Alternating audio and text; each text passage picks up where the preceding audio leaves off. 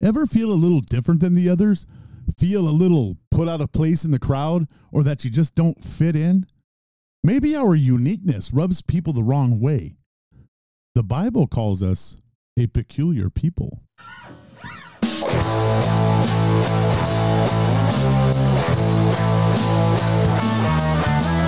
Currently rocking in the school of life. He is here talking about stuff and whatever's going on in his brain.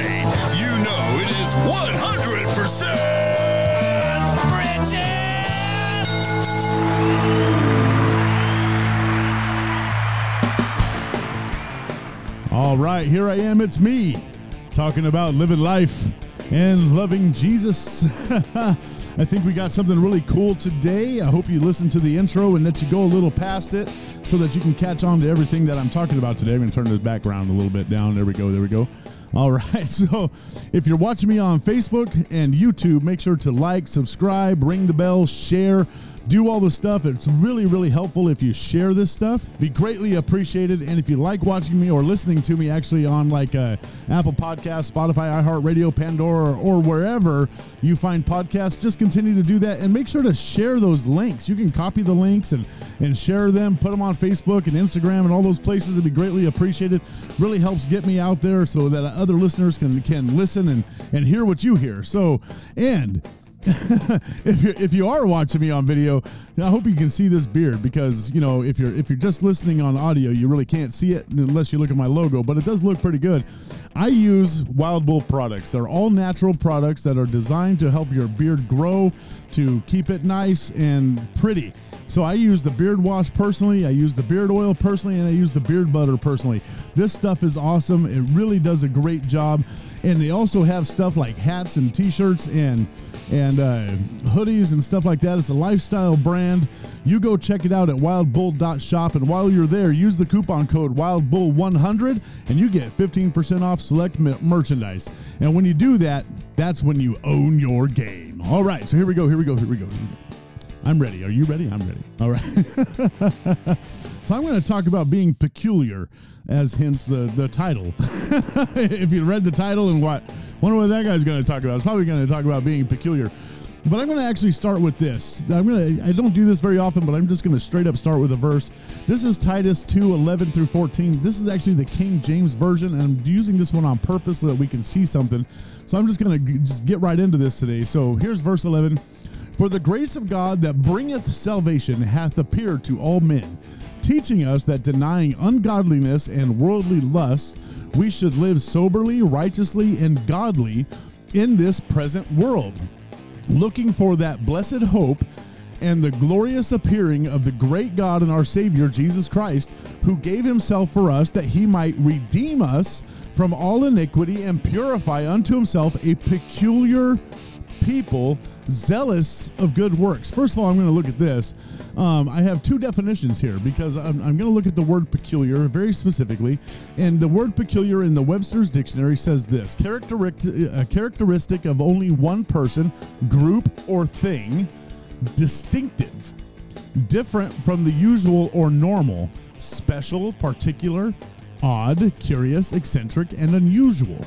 And then we see the definition from the Greek word, when you translate the word um, peculiar, it, it translates to, I'm going to try to say this, periousios. It sounds like a, something from Harry Potter. Per- periousios. The definition is this of one's own possession.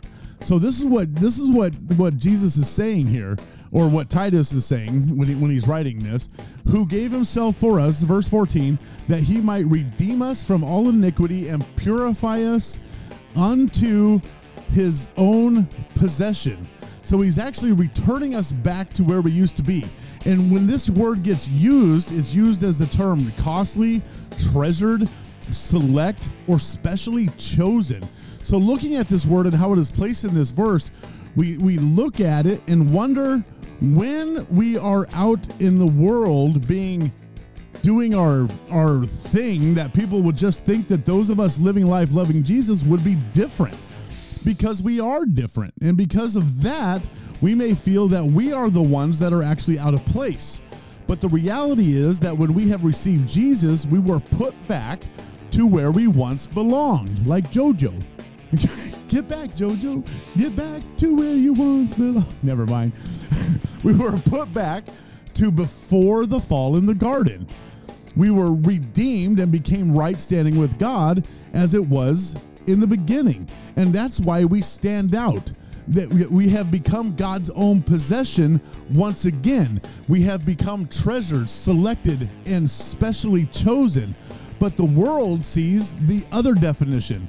The world sees odd, curious, eccentric, and unusual, where really we've just gone back to the way God wants us to be. We've gone back to being His possession.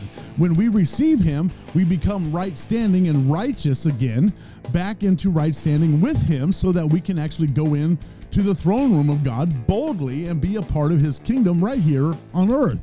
And, and we are distinctive and we're set apart because we have become God's own possession. And we see this distinction again. Watch this. Now, uh, I know we probably heard this verse about 14,617 times. And this is Peter chapter 2, 9 through 10. It says, But ye are a chosen generation. Are we catching all these terminologies here after reading those definitions?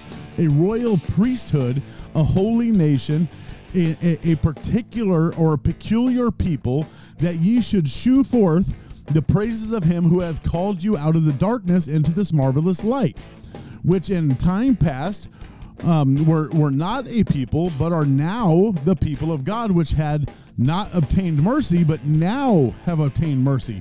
So actually, when you look at this, we take our uniqueness and it stems from this designation which of us has a part to play in the body of Christ. So each of us, even in our own uniqueness, even in our distinctiveness, even in our peculiarness, in this way that God has put us, He's put us in this very specific thing so that we could actually play a part as in the body of Christ.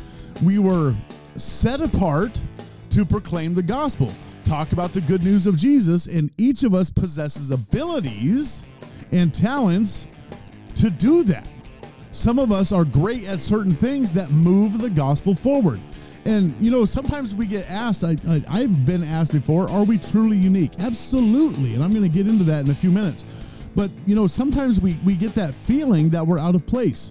We get that feeling that, you know, somewhere down inside, you know, like because I live a certain way, I don't do certain things, that I can't do certain things. Well, the reality is, as long as you maintain who you are, who you are in Christ, your uniqueness will flow on to other people. Your uniqueness will connect you to other people. And that's the kind of thing that we need to really understand about our uniqueness as Christians, as people living life, loving Jesus, is that we are the people that people are looking for. we are the people of the people that people are looking for. That's a lot of people.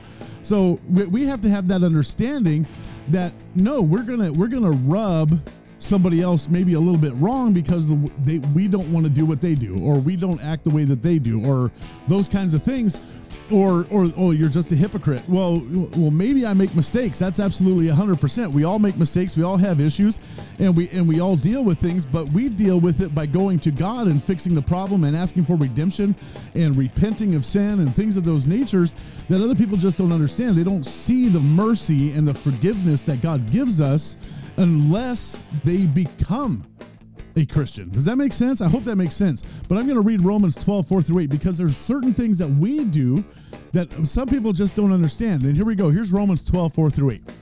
For as we have many members in one body, but all the members do not have the same function. So we, being many, are one body in Christ and individually members of one another, having then gifts differing according to the grace that God has given us.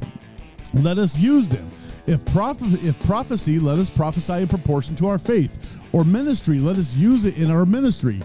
Um, he, he who teaches, use it in teaching. He who exhorts in exhortation. He who gives with liberty. He who leads with diligence. He who shows mercy, show it with cheerfulness. So we may fall into one or many of these categories. These are the gifts that we have in order to build up and strengthen the body of Christ as individuals creating the group. I'm going to go back and read this again. So, we being many, this is verse 5, we being many are one body in Christ and individually members of one another. So it's not that we can't be individuals. A lot of people go, well, you know, you just conform to whatever they do. Well, you conform to the world. And the Bible says, do not be conformed to this world. So you have to kind of take that into perspective. But we can maintain our individual individuality. That's is that yeah, that's an individuality, whatever that word and maintain our uniqueness and our distinction and still be connected to the body of Christ because there's something in us. One of these things that is in us so that we can actually build up and strengthen the body of Christ as individuals.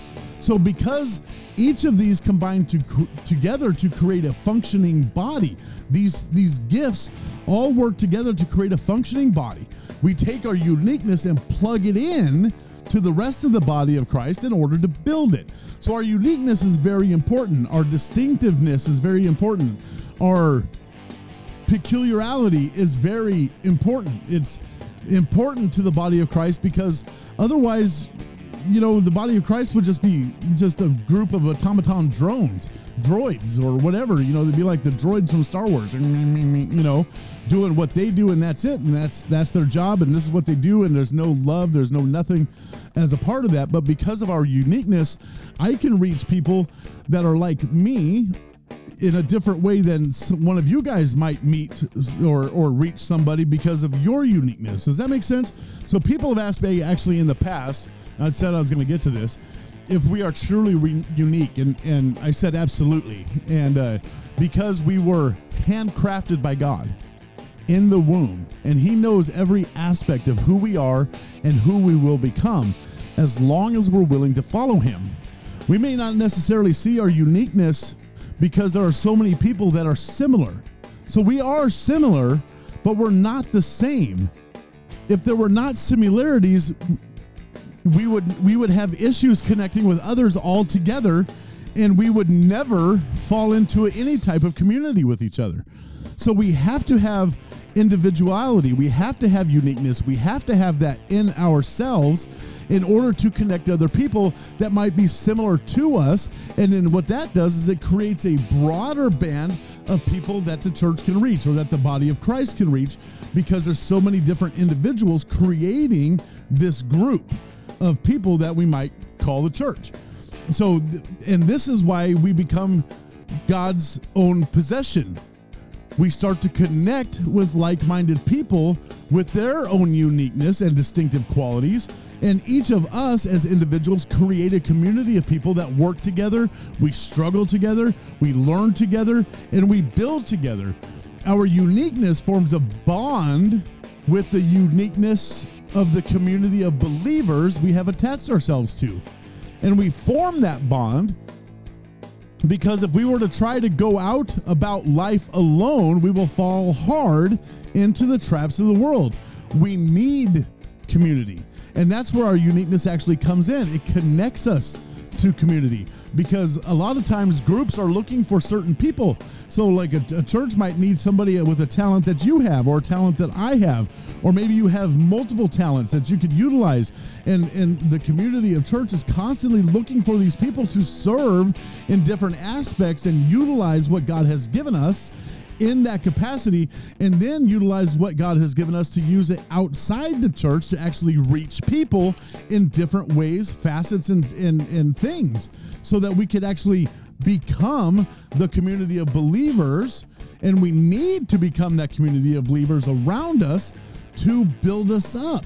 And using those gifts, we get built up by other people prophesying, by people ministering, by people teaching, by people using um, giving exhortation and people giving not just into the church but into the people and into the things that that, that you do and, and and having leaders that lead and direct and, and do all that kind of stuff and people having mercy on each other because that's what we need to actually do. And these gifts are important to us to continue living life loving jesus.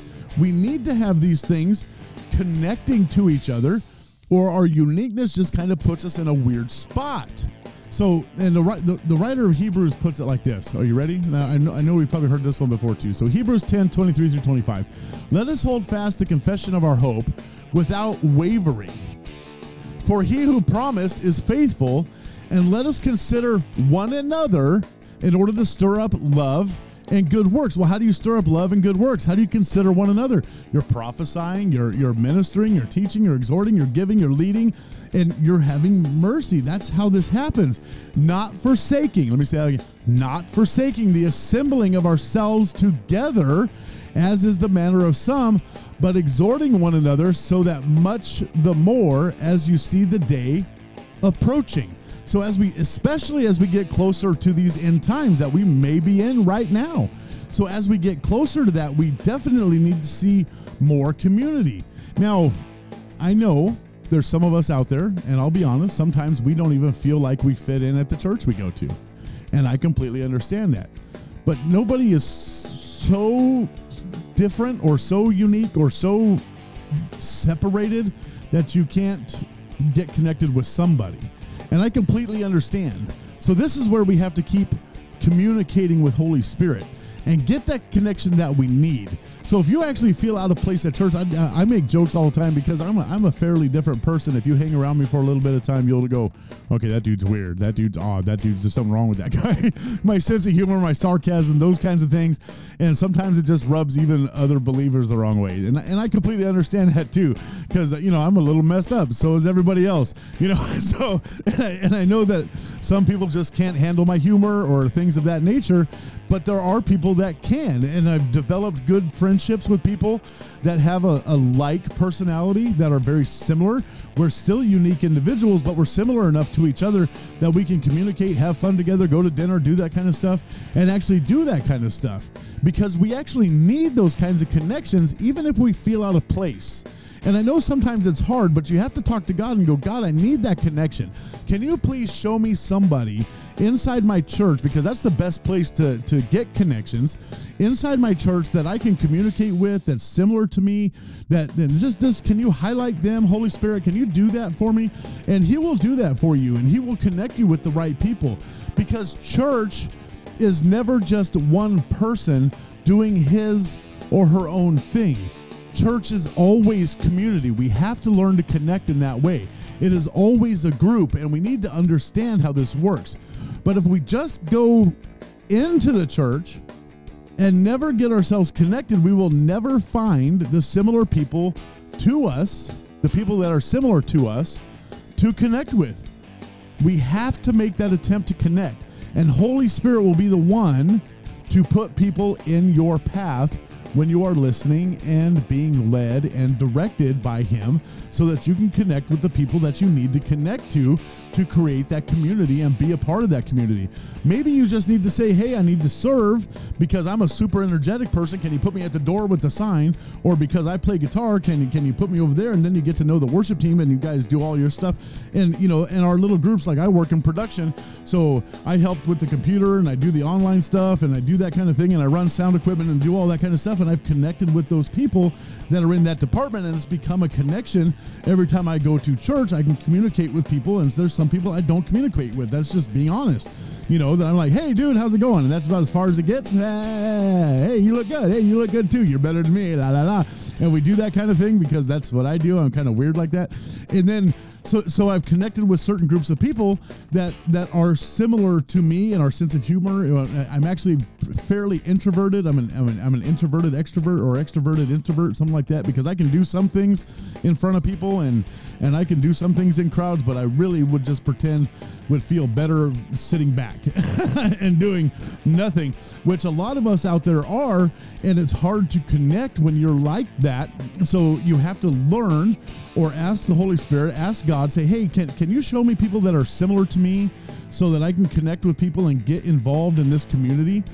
And because the reality is, we are a couple of thousand separate, distinctive, and unique components in a million different places connected with millions of others.